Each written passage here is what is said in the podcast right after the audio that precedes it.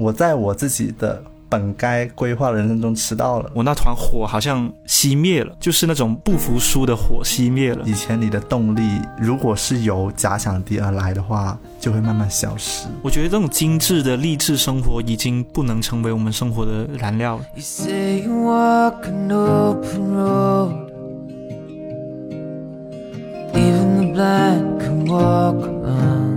大家好，欢迎来到我们的不把天聊死。我是仙草，我是 Blake，我是阿车。阿车是我们今天新来的播客嘉宾。大家应该发现了，这个播客每一期都会邀请不同的编辑啦。对。哦，我想到我朋友最近他发了一条微博，就是说，他说他发现他跟他的同事们在聊天的时候，大家都在聊理财、买房的话题，然后他发现他自己只能聊哪里的奶茶好喝，然后聊。最近又跟哪个男生约会了？这种，他发现他跟同龄人会有产生一种很格格不入的感觉。哦，我看到你那条微博。嗯，对，就是我就觉得我好像也是这样子的，就好像我没有活成这个年龄该有的样子的感觉。其实因为七月份对我来说是毕业两周年的时间嘛，因为我知道两位可能就是贝壳阿车是同一年毕业的，就是毕业五周年。会还蛮好奇，说大家现在你们会回顾自己毕业这几年的生活吗？因为聊这个话题之前，我自己其实想了一下，毕业两年跟毕业五年有什么不一样嘛？对生活泡泡的想象，发现是没什么不一样，就是如何活下去，而且活得开心。其实还是在思考这个问题。我说实话，我毕业时头脑一片空白。就是我真的每次看到有很多人发我的工作理想啊，我的想象啊，写的很详细啊，我真的很好奇，他们是真的那么想的吗？真的能够有这个目标定着吗？因为我发现，当我定了这个目标的时候，我会更加焦虑，然后我担心我一旦做不到这个目标，我就迷失了。然后我想起了当时，呃，昨天我在做一件事情，就是我在发现我的手机，因为用的是云盘嘛。存了一千三百二十二个视频，然后我去翻我丢手机的那一年开始的视频都有嘛，然后我从头看到尾，我就看我自己到底是一个怎样的人。没想到我会很惊讶，我自己在视频里面是一直在大笑的人，就是 通常是通常是开心的事情才会拍视频，有这种感觉。那也是。然后我就从头看到尾呢，我就在想，哎，我到底是一个怎样的人呢？就是你会发现，我毕业五年了，我回头还在看我自己是一个怎样的人。然后我昨天晚上很感触，跟一个朋友聊，他说：“你发现了吗？你可以把你的答案告诉我吗？”我说：“我还没有答案，但是我想去继续发现。”对于我来说，毕业五年的状态是这样的。你有变化吗？这五年的状态？有啊，就是我会发现，我偶尔会就看到一些很自信的，就比我小的朋友啊，或者节目啊，看到他们在很自信的对着大家说出自己心中的想法、自己的目标，说其实我是很羡慕的。但是我就会安慰我自己说，那为什么我不能够很自信的去表达呢？像我做视频这件事情，嗯，可能我当时有翻出我一四年自己有拍一些 vlog，但是我没有觉得那个东西是我可以做的。现在我才真正在做 vlog 这件事情，我就觉得我迟到了，我在我自己的本该规划的人生中迟到了，迟到登场了。然后我的脑海里面就会有两个我，一个我指着一个我说：“你迟到了，你看吧，你一五年就开始做 vlog，而且做很多特效。我那时候很惊讶，为什么我做那么多特效？你现在在干嘛？你现在还在学，你为什么这几年不做呢？”一个声音是这样，另外一个声音就会说：“呃，你给我闭嘴吧，因为呢，你的这个理想中的你是。”客观的，在这个社会上存在的一种大家理想中的形态，就是假的，跟你并没有什么关系。你回过头来，你还是得解决你自己不太自信的这个问题。所以我就觉得，对于我来说，我每毕业一年都在解决我某一年里面的那个关于我自己的问题。我刚刚听完 Blake 讲的时候，我我昨天晚上其实我也有做同样一件事情，就是我的微博跟朋友圈是从来不删的，就是我看回了自己以前的微博，十年前的微博。发现我这十年以来都没怎么变，是一个我是一个很上头的人，就是对于热血的东西，对于一些不服输的东西，我是很上头的。我很崇拜那些不服输的人，然后我自己一直是以用一种不服输的东西去面对生活的，就是不服输的的心态去面对生活，所以。当我回过头来去看过去十年我经历的这些东西之后，我发现呢，我那团火好像熄灭了，就是那种不服输的火熄灭了。真的好丧啊！对，我 也不是丧，就是就是有一种，就是有一种以前我相信自己可以做到，我我有信心自己可以做到。我以前是一个很自信的人，我我想出来的呃视频点子是别人没有想想过的。我一五年的时候想想想那些点子是没有人想过的，我想做的那种选题是没有人做过的。我以前是有这种自信。后面就变成了，我发现了一个有点悲哀的东西，就是我走到了二十八岁这个时间点的时候，我发现我在我自己擅长的领域好像已经做到了一个程度，真的，但这个程度在业界可能不是一个很高的程度，但是在我看来，我的能力或者是水平已经到了这个程度了，我好像很难再再进一步的那种感觉，或者说，我之前听到一个四十岁的朋友说他怎么去看待中年危机，他说很多人不知道什什么是中年危机，中年危机是。就是你在你自己的领域已经做到头了，但是你不知道接下来自己该干嘛。很多人到中年就是到了有有这种程度，然后我会发现，天哪，那我为什么 二十八岁就有就有这种感觉了？可能是因为以前总会有很多假想敌吧。我以前会有很多假想敌，比如说我会有一个看不起我的表哥，然后里面有一个我有一个永远觉得我不能成功的前任。永远有一个在公司里面以为他比我厉害的同事，知道了吧？希望我可以成为这样子的同事，我要成为你的假想敌。对，但是但是我后面发现这种假想敌消失了，逐个逐个没有了，逐个逐个都变成 peace and love 的人了。然后发现天哪，当我的生活里面充满了 peace and love 的人的时候，我没有那种动力去冲下一个关卡，没有动力去打破这个泡泡了，就是这种感觉。你知道吗？我最近我教了一些同事做读书。分享的朋友，然后最近我在随便点开一个他的视频，他里面有提到一句话，就是他说几十年前欧莱雅的一句广告语，就是因为你值得，就是一个这样的广告语。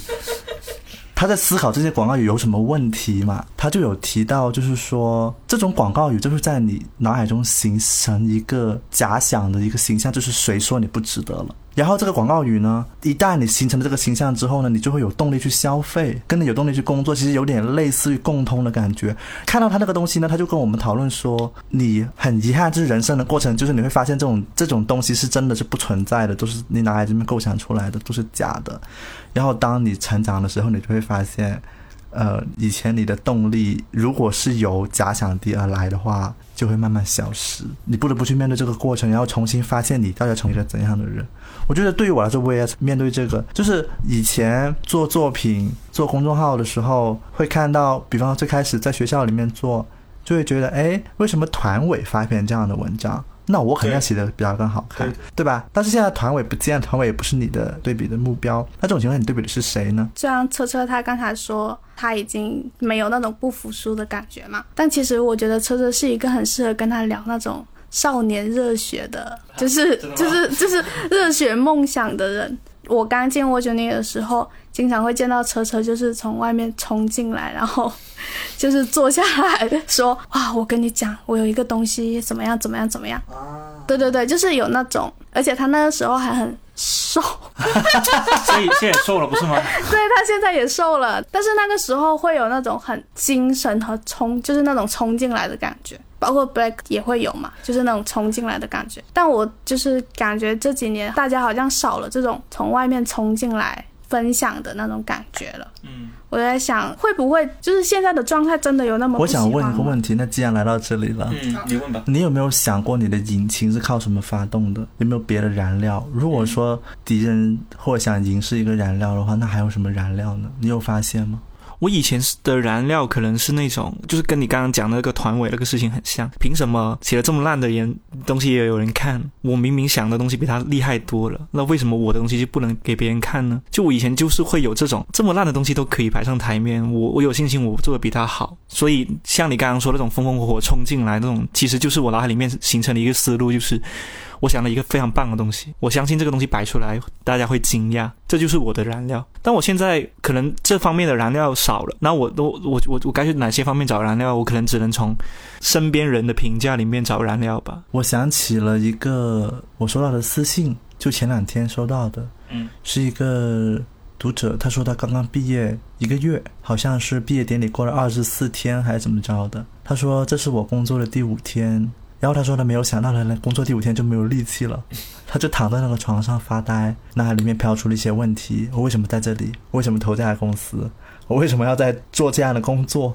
我觉得你刚刚的这种感受是很多人都会有的，不知道自己的燃料是什么。甚至有了燃料之后要去哪里，就是它是一个常态，很多人的常态，就是但大家也不会说。他才毕业第五天呢，这不是就是工作才第五天，不是工作第五年，就是不是 就是工作才第五天，然后就出现这种。我其实回想起来，我毕业可能第一年、第二年都没有这种感觉，我是等到今年才开始会，就是会冒出那种我今天为什么要起床上班的这种心情。你以前有读到过很多人的转行故事吗？我以前读转行故事，我都会把他们当做是一个。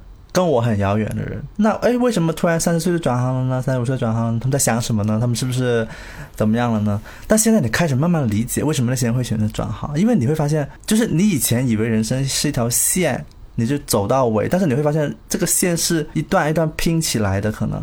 你不得不去找自己的下一段是什么。理性上好像你应该有一个人生目标往前冲，但其实感性上不是的。然后我们聊回那个，就是毕业后的生活有哪一些泡泡破灭了吗？你们破灭了的生活泡泡是什么？我破灭了生活泡泡，首先是我不知道为什么大家都觉得我是一个好像目标感很强的一些人，就朋友都问我，你肯定过得很好啊，你不是想做什么你就能做吗？就是大概是这样。但我发现我不是哦，而且我发现我之前跟你聊过，我每周四会很丧，就是会有一一周会有一天什么都不想做，哪怕自己定的目标可能也不想做。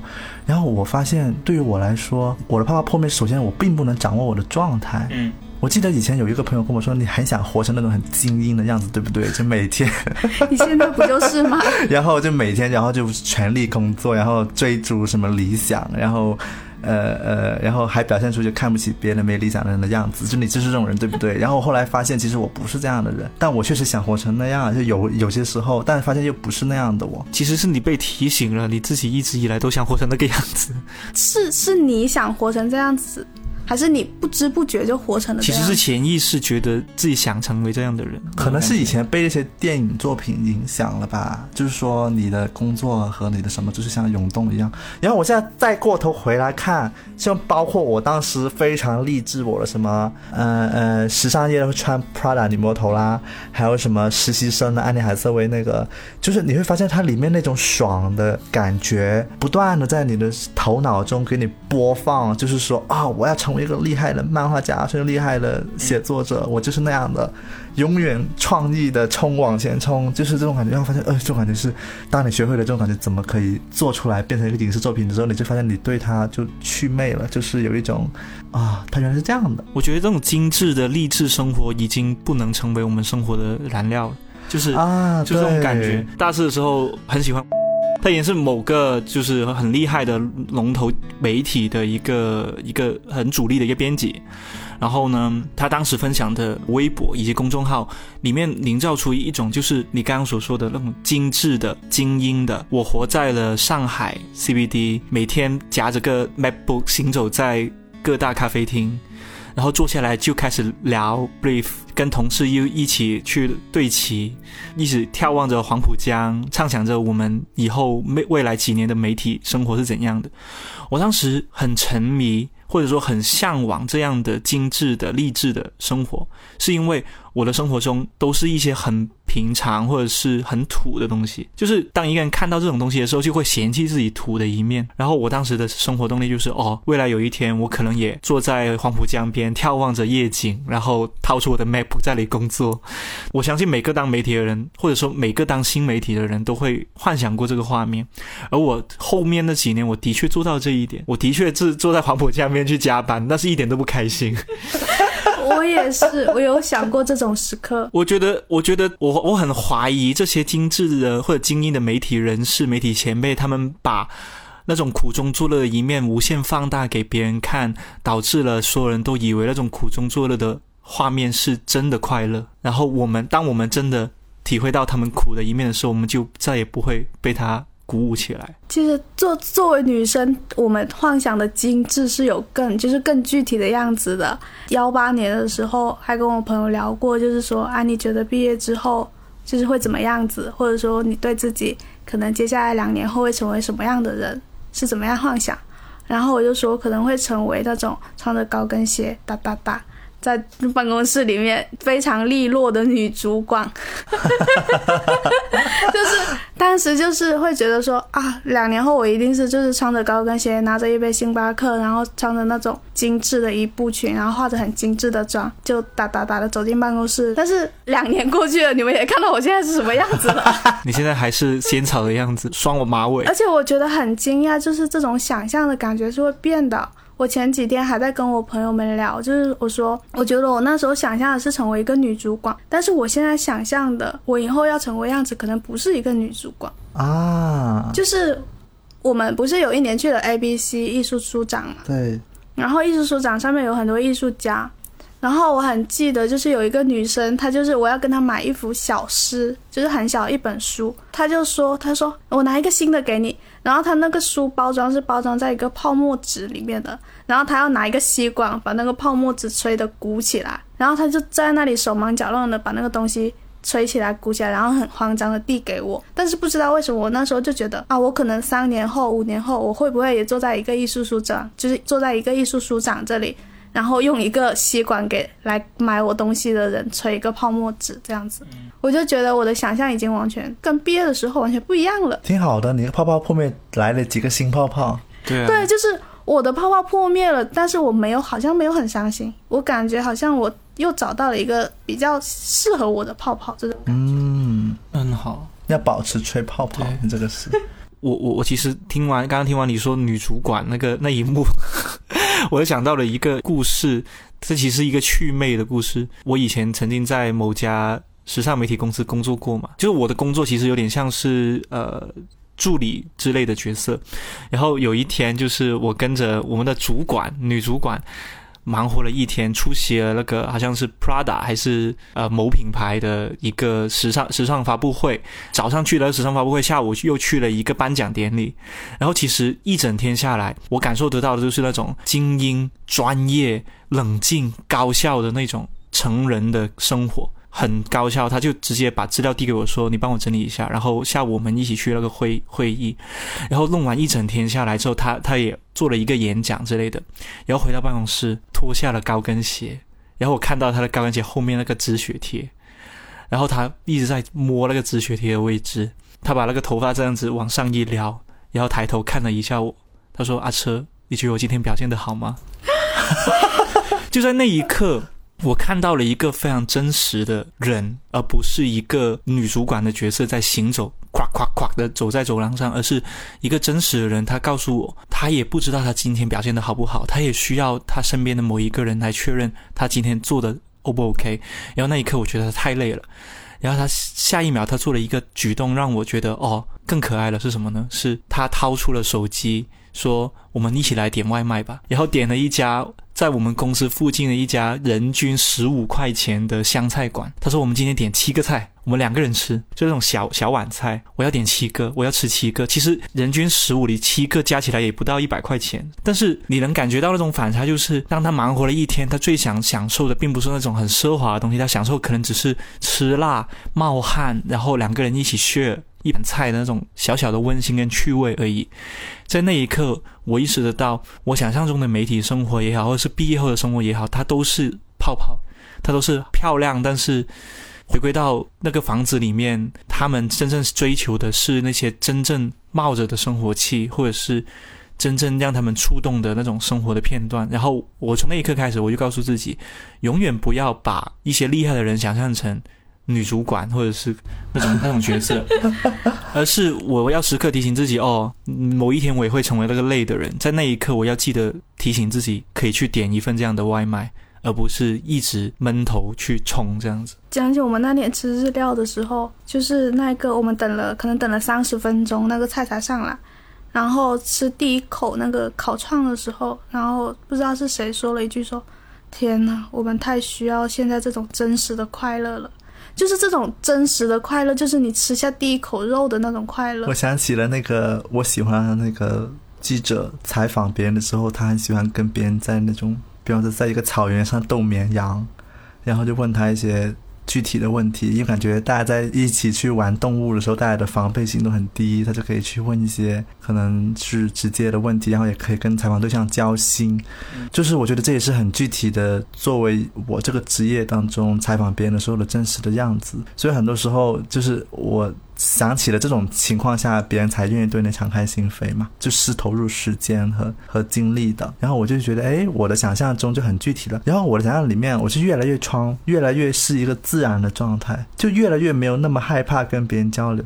因为你以前呢，你看那些综艺啊，比方是什么鲁豫啊，他是不是一定要弄头发很柔顺，坐在那里摆的很端正才能采访别人呢？就以前会这么想，那现在反倒觉得那是那也是一种泡泡，就你不得不找到属于你的职业的一个具体的一个想象。你们觉得现在的自己，就是回想起那种我毕业时候的样子，然后觉得自己现在身上哪一部分是毕业时候的自己不喜欢的吗？我有，非常的回答。我看那个视频的时候，我昨晚看到一幕，就是我带着几个编辑回了东莞的，我有一个没有人住的家在东莞，就是爸妈在那里订的一个地方，带他们那里玩，然后凌晨一点零一分，他们不知道在路上不知道在干什么，就我们在讨论怎么样在路中间双实线那里摆一个手机，然后我们要搞一个合照，我很爱做这样的事情，但是呢，现在呢，我会有很多的预设。我会预设这个人喜欢什么，那个人喜欢什么，因为现在接触人多了嘛。对，基本上我走进办公室，我就会脑海里面我就会冒出每个人在这里面最想做的什么的一个预设，然后这个预设会很阻碍我做我跟我朋友的那种连接互动的事情。对，我觉得我少了很多，因为那个时候我们甚至干嘛呢？就是我们几个编辑去东莞嘛，然后我们我们去探访东莞线下按摩店，然后有一次就点了什么很搞笑，就来了几个阿阿姨嘛，嗯，然后什么六六六八八八，那个阿姨就。跟我们说，你一定要记住我们哦，你们几个人，我们是六六六八八八。然后为什么呢？他说很少没有见到你们这种客人这么开心来 来来这里，就是按的都是很多就是不行，就是一一身酒气的人。然后我就在想，我为什么不能够不预设他们喜欢什么呢？对啊。对啊，就是，但是这个是每一个成年人都会长出来的能力啊！你发现了吗？你爸妈就是最极端的，爸妈会一看到就这是坏人，然后一看到那个那个人是好的，就是他们已经预设到直接给人家锁死一个盖子盖到他们头上去。然后我现在想，我也慢慢形成这个盖子的能力，但是我不是很想要这个能力，因为我觉得我一要这个盖子的能力，我觉得这世界会变得无趣起来。你走到那个地铁里面，大家都是带着盖子。带盖子哦，他想成为一个女主管哦，他想成为一个什么样的人？恐怖这样，其实我不喜欢这样，所以后来我就在想，唯一让我不要带着、不要给别人带上一个盖子的一个可能性，就是我要去真实的了解每个人，然后这个跟我的工作刚好是有关系的，我刚好就是去采访别人，所以像我最近采访的一些采访对象。我每次采访完一个人，他真的带带我看到他生活很真实那种很复杂那一面的时候，我就会很开心。我觉得，哎，我又扔掉一个盖子，掀开了一个盖子，发现对，我觉得这个东西让我还蛮快乐的，这也成为我一个燃料吧。那你已经在破除你的这种不喜欢自己的部分了。我意识到了，但是我意识到了怎么可以破除，但我没有成功破除。我其实我昨天就经历了一个我发现自己不是很喜欢的地方，就是我昨天跟车车去吃麦当劳。然后一直在跟车车抱怨工作啊，工作怎么这么累，这么多，为什么这么多事情啊？怎么做都做不完，这种感觉，就是我就发现我一直在抱怨，但是却没有想要去解决问题，甚至我觉得车车他已经就是车车的回应就是那种。嗯嗯，就是就是他就是一个在听你，他就知道说你现在就是需要发泄一下情绪，然后他在做一个接受你情绪的垃圾桶的这种感觉。我昨天就发现自己在做这样子的事情的时候，我觉得我怎么就变成这样子的人了呢？就是我不想变成这样子的人，我想要变成那种可以解决问题的人。那你已经开始了，结果我昨天已经开始了。你不再是一个积极的女主管了。天哪！天哪！So sad。我以前刚毕业的时候脾气超好的，我就觉得我脾气很好，我也不会骂脏话。但是我现在每天起床都想骂脏话。可是这不是一个，也不是一个不好的地方吧？你起码找到了一个出口，不是压抑自己。但感觉那个出口也没有很有用，而且我觉得给你带来了情绪负担。阿车的答案是什么？我不喜欢我对很多事情不再好奇。就以前刚毕业的时候，就是对很多事情都好奇。我觉得好奇心是我今天之所以去上班，是因为我好奇今天会发生什么。我今天去跟一个同事开会聊天的时候，是我好奇我们两个可以做出什么。但我很讨厌自己现在没有了这种好奇心，或者说没有了这种我我好想知道你发生了什么的那种感觉。但是当然不是说任何情况下都是，但是有时候就是会感觉到自己要求自己变成一个。情绪稳定的人的时候就会变得无聊，有时候真的就觉得自己很无聊。比如说以前我会为喜欢的人送一件东西，我会觉得很开心，会兴奋，会跟我身边的同事聊一整天，说一整天，就是说我今天给他送了个什么，我就可以说一整天。但现在没有这种没有这种心态了，我不知道是我是我的问题还是我不知道是年龄的问题还是我就我对我但是我感觉你是不只是工作这样子，因为我发现你是就是可能。全方位都社交上啊什么的，好像也是去好奇的。对你现在会有特别想去见的人吗？我我我会有一直想去做的事情，但是不会有一直想去见的人。Oh my god！想去做的事情是什么？就就比如说脑海里面有十件事情，比如说呃自己待一个下午啊之类的这种实践。这种这种事情 变自闭了。这种事情怎么会这样？我还以为我我我我还在听，就是一直想去做的事情啊，采访黄伟文吗？这种我不知道是不是之前，因为我之前写过一篇文章嘛，说我为什么就去讲了一下我为什么一到周末就想消失。嗯，其实我后面再看回那篇文章，我我发现了，一到周末就想消失，可能就是大家见的太多了，真的每天都见，然后不再好奇了吗？不是不是好，也不是不再好奇，就是我我很难，我我明显的感觉到我很难跟大家每天都有火花，就是这种火花可能是一周一次就已经很好了，就是你不能指望你跟一群人每天都有火花那样子。这样子真的是，我觉得这样子是一个很很大很好的一个理想而已，它并不是一个常态，就是那种感觉。那会你会想要去改变吗？还是你觉得接受了自己变成这样子？我我我，我完了！我越说越觉得自己这几年变成了那种我很很崇拜那种内心修行的人。就是那种培养自己的心境，或者是跟自己对话的人。我我我这几年崇拜的人，好像都是这样的人，呃，并不是那种外向型，跟谁都聊得来那种人。越来越内向了。但我我有听，就是有听过，就是说我们现在的人，其实大家，我不知道是不是因为社会太焦虑了，就是整个社会都很焦虑，然后你发现你也没有办法改变很多事情，然后大家只能去整顿自己的内心的秩序。对，就是你只能去维持你心里的平和。然后，但是我发现维持心理的平和这件事情，它会让你走向一个另外一个极端，就是你发现你不 care 任何事情了。这也是我之前想做一个选题，就是其实去完心理咨询之后，我没有很想改变我自己，因为我发现我的焦虑。是我工作的利器哦，你知道吗？很多人说他让我复述我自己的故事，他说你焦虑是件坏事，就是可能是件坏事，让我复述一下。我心想，我以前很多活动，我的焦虑救了我一命。嗯，焦虑就是你觉得有问题了，然后但焦虑过头当然不好，但焦虑是一件你对问题要马上解决的一种冲动。是生理上的，然后我后来就说，哎，那我既然工作这么焦虑，那我工作焦虑就好了，我生活就别那么焦虑，我我我感情别那么焦虑，我感情可以无所谓一点点，但我工作还是得保持焦虑。就是，然后你看到像我们的那个数据啊，我觉得还蛮搞笑的，通常是很低一天，然后很高一天，然后很低那天就超焦虑，然后第二天想办法，然后就很高一天。就是经常这样的，是这种感觉。但是，但是这种感觉，我觉得我现在接受了。我没有觉得我要修行变成陈坤那样，可能就 那个心流了。我也没有觉得那样。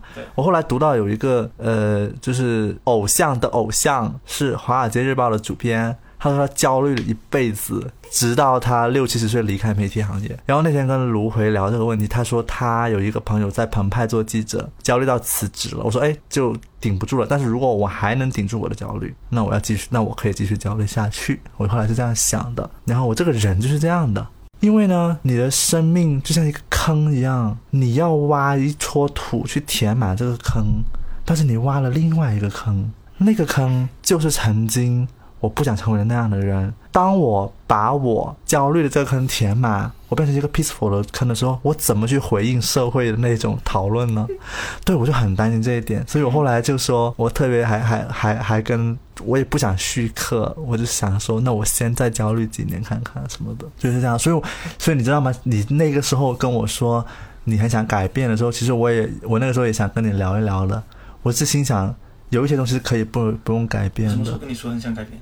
就是因为你之前去心理咨询的时候，嗯，你一回来你就说哦，我有一个东西做的不对，我要放下了。我会有很多这样的场景，我跟你讲，不是我发现好像确实是是真的。然后你听我讲，我那个时候我因为我在疯狂记笔记嘛，他给我讲一个点，我就放下一个点。然后呢，我记得后面结课的时候，就是咨询结束八节咨询结束的时候，他跟我说：“你想想哦，如果你都放下了。”你这个人就不是你了。你遵循的那么多年的工作的方式和思维，你都放下的话，这真的是件对的事吗？他们帮你来到了今天呀，你不能说我来到了今天，我拿到今天的成绩，我就不要你的那些品质，不要。他说不能这样哦。然后我后来就想说，嗯，就是很反思，就精神分析它的副作用是什么？其实我一直是一个很想讨论的问题。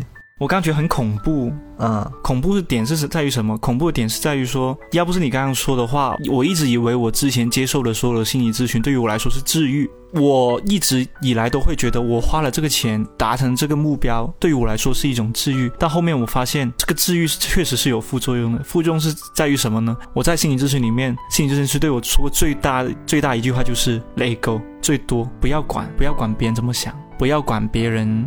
怎么评价你？不要管别人的看法，不要太过在意别人的需求。然后他当时是怎么帮我分析呢？他觉他说我这个人呢，之所以在同事们眼前会活得那么有精力，是因为我当时在满足着所有人的需求。比如说，你今天不开心，我陪你；你今天很灰心丧气，我鼓励你；今天有个实习生做不好自己的东西，我跟他一起做，让他开心起来。我之前二二十七年过的人生都是让别人变得振奋而活着的，但。是有时候我自己会觉得不开心嘛？有时候我会觉得我我太过在意别人的想法了，我太在意自己成为一个道德完美的人了，导致我自己有疲惫的一面。但是那个心理咨询师就跟我说，这些疲惫的一面让你过来参加心理咨询，就是因为那些疲惫的东西让你来到了这里。然后我潜意识就觉得，哦，如果我以后。不用再去心理咨询，或者说我要承认这个心理咨询对我来说是有用的话，我必须得抛弃掉这些东西，然后说好了，我要对自己说无所谓啦，别人别人觉得我做的是东西不好，无所谓啦，算了吧。别人觉得阿车是一个放感放鸽子的人，哦，怪不得无所谓啦，怪不得你现在什么都无所谓了。我觉得这样不好。呃，等等等，我自己还没出结论，该凭什么给我定结论？没有我的我的感受，就是比如说以前的阿车是一个很少会让别人或者让身边人感觉到失望的一个人嘛，但是我现在会觉得让别人失望也无所谓。但是今天参加了这个节目，聊着聊着，对我最大的启发是什么呢？是我觉得心理咨询对于我来说确实有副作用，副作用就是我矫枉过正了。就是我太过摒弃掉自己之前的那些不好的地方了，导致了我失去了自己生活的动力或者生活的热情。它让我心境变得平和了，但另一方面，它让我变得没有以前那么有趣了。就是有一种，其实其实明明我跟你说我很需要你，你会很开心的。我跟你说你帮到了我，你其实感到非常开心，但是你直接一刀切，开心的动力也切掉。它它有点像是你跟，就是你讨好别人这件事情也有。正作用和副作用，对，都有正作用。然后，但是在我想要砍掉那个副作用的时候，把正作用也会砍掉。天哪，这个东西很有感触。但这个很恐怖，我觉得。为什么是恐怖呢？是因为我心理咨询结束了几个月了，我几个月里面一直履行着心理咨询那一套东西，我觉得一点问题都没有。就是我从来不觉得我的生活秩序出现了什么样的变化，但是。我确实没有像以前那么 energetic 了，不知道怎么形容，这种精力充沛的感觉，我好像变得没那么多精力了。我的精每天精力好像用完了那种感觉。找到了刚刚你们问我那个问题答案，不喜欢自己，不喜欢自己，太容易被别人影响啊。就是我以前刚毕业的时候，我就很讨厌那种。别人说两句话，你去改变自己生活。发现心理咨询也是在影响着我们每个人。是是是，我以前很讨厌的，我以前很讨厌那种别人跟你说两句话，你就要改变你的初衷的人。但是我后面慢慢就变成了，我其实真的很容易被人改，被别人改变我的初衷。我也是，就有的时候我们觉得说我们被书里的某个观点影响了。但是有时候那种影响如果太大了，也不一定是好事。不一定是件好事对。那我觉得我最近做了很多不对的事情，特别是有一些读者，他们会跟我倾诉，他最近比如说很喜欢某个男生或者女生，他自己当了舔狗之类的。然后呢，你回了什么？我回他们没有所谓的，就舔吧，开心就好。但是我以前会骂他们，就是我以前会抓着他们的肩膀说：“你听我说，你听我说，他不值得，赶紧跑。”但我现在就是无所谓了，你喜欢就舔吧，开心一天是一天。就是我觉得不行，不我觉得我觉得我的价值观里面其实是那种我很想让别人变得快乐，很想让别人变得真正的享受这件事情，而不是让他们去被动去接受这个结果。但是我现在就劝所有人都被动接受这个结果。哎，这节目还是有好聊好聊出一些东西哦。其实聊天是一个很好的方式，会让你觉察，就是自我觉察这种感觉，好好笑我。想起我以前刚认识 Blake 的时候，跟他说过最多的说话的语气是什么？我是抓着他的肩膀，我这样子跟他说：“Blake 不能这样，啊，我们要做什么？”但我现在不会这样这样跟他说，我不知道是因为我的性格改变，还是他改变，是你的性格改变，还是我们之间变了。你们之间变了吧？但是，但是我会觉得，我以前会把这些东西就是一股脑的去归结于我们长大了，但是其实是这不是长大，这就是一种心态。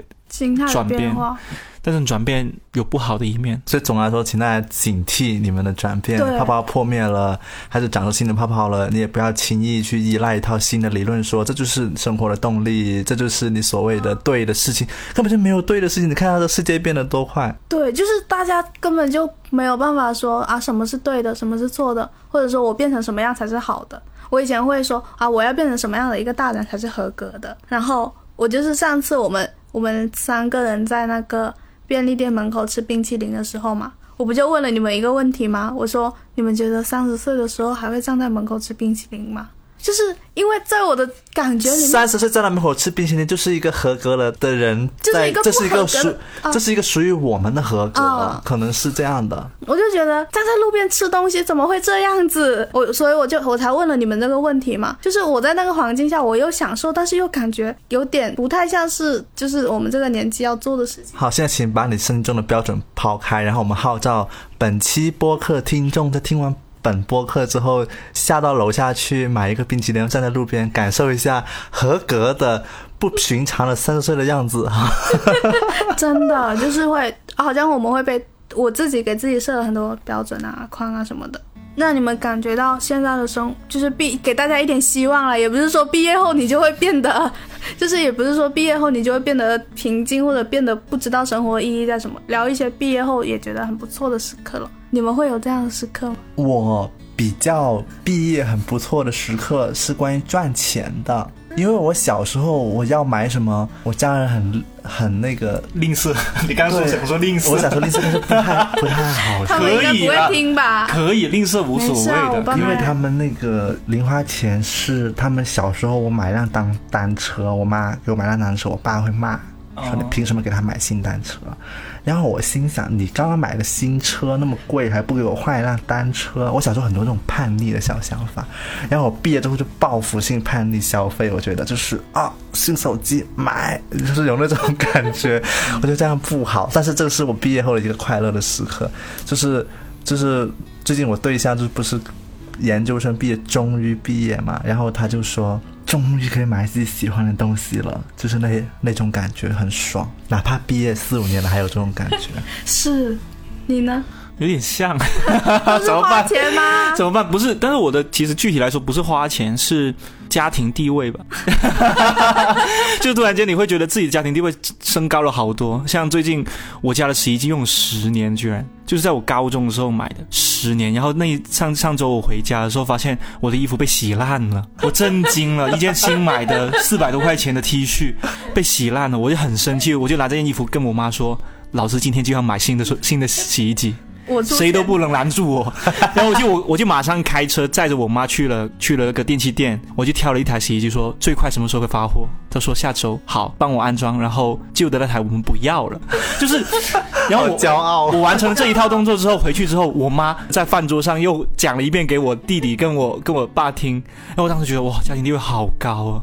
十年前我还是那一个帮忙搬洗衣机上去的那个人，十年之后我就是换洗衣机的的那个人，还挺开心的。而我自己的那个时刻是那种跟朋友出去聚会，或者有时候你开那种电影局啊，或者我邀请你们来家里吃饭的时候，就虽然房子是租的，但是大家一起坐在那里，然后聊到那种半夜两点啊什么的那种时刻，我会觉得很快乐。就是就是这不就是毕业最大的好处吗？你可以在任何时间点、任何时候，然后跟你的朋友们聊天，甚至喝一点酒。然后不管没有门禁，没有宿舍宿管提醒你干嘛干嘛，然后你可以在那个房子里面自由的开心。然后甚至你半夜三点，然后你聊完从这个从你的朋友家离开，在楼下打车的那种时刻，都会让我觉得，就是这就是毕业生活最好的地方了。以前真的很像灰姑娘，就是以前那种地铁快没了，公交快没了，赶紧十点半就要结束聚会，然后喜欢的人两句话都没有说上，突然间会那个聚会就要结束，你马上就要回家，去好沮丧。但现在就不会，现在就可以打车吗？会把你这种快乐延长很久。你就发现你可以自己掌控你的快乐的时间了。其实我之前看过有有一本书，就是《百岁人生》嘛，他说我们这一代人可能都是会拥有一百岁的人生的人。然后它里面就会说，就是你要判断你现在做出什么决定，你要不能用二十岁的你来衡量，就是你要问一下七十岁，或者是就是问一下四十岁、五十岁、七十岁的你会怎么看待你今天的决定，就是你通过这样子的标准去判断你现在要去做出什么样的选择，这种。就是你刚刚那个提问提醒了我，今天就应该去做最近想做的选题。就我很讨厌自己一直要把明天在做挂在脑海里面，因为我发现我有笔记本里面有很多东西已经存了一两年了，还在明天在做，是很遗憾。我觉得，我觉得五十岁的我会很看不起我这种状态。我刚刚刚刚你们两个在讲这个事情的时候，我脑里面有个画面，有点像是你们有看过那种综艺吗？就是坐在一个房间里面，然后。坐在沙发上，然后前面有一台电视在监视器那种感觉。我脑海里面有一种感觉，就是不要说七十岁啊，七十岁太遥远了，可能五十岁的我坐在那个房间里面，监视器里面是正在二十几岁的我正在过的人生。他会看到阿车今天碰见了一件非常触动的事情，但是他无所谓。然后那个五十岁的我就会瞪大眼睛说：“你给我有点所谓，你给我振作起来！你五十岁你就热血不动了，朋友，你赶紧做，你喜欢的人赶紧去追，你想跟他说话的同事赶紧说，你想约的人赶紧约，不要浪费时间了。就是我我脑海里面有个这样的画面，我很害怕五十岁的我。”其在此刻，在监视器里面看着现在我恨铁不成钢的样子。因为昨晚我翻我以前的东西，就有这种感觉。我翻我凌晨一点在那个闹，然后我心想：你不在，你为什么不在创作？真的很害怕，就就就像那个歌词，很害怕我们变得聪明，不再冲动。哦，哦，有一句那个对，变得聪明。你成熟了，不会失去格调吧？初坚持还在吗？刀锋不会磨钝了吧？老练吗？你情愿变得聪明而不冲动吗？但变成步步停下三思。